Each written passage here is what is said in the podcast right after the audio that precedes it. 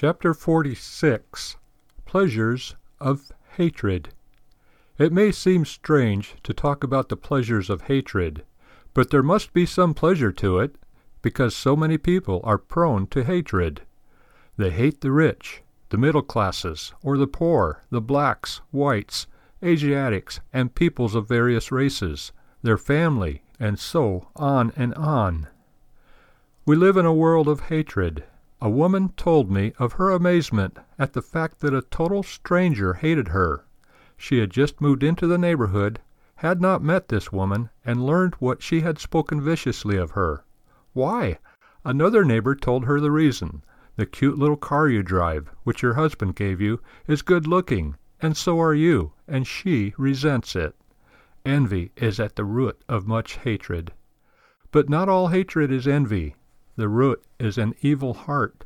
Our Lord says, quote, Out of the heart proceed evil thoughts, murders, adulteries, fornications, thefts, false witness, blasphemies. Matthew 15:19.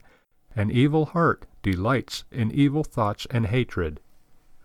Our world today offers a good market for evil hearts. Our films, novels, and everyday life feed the appetite for evil thoughts, envy, and malice. Paul catalogues the sins of the reprobate and concludes by stating that all such, quote, knowing the judgment of God, that they which commit such things are worthy of death, not only do the same, but have pleasure in them that do them. Romans 1:32. In other words, our pleasures identify us. If we enjoy being malicious and hateful, we clearly have an evil heart. If we are happier at hearing some evil gossip about someone than at hearing good, we had better be concerned about our heart.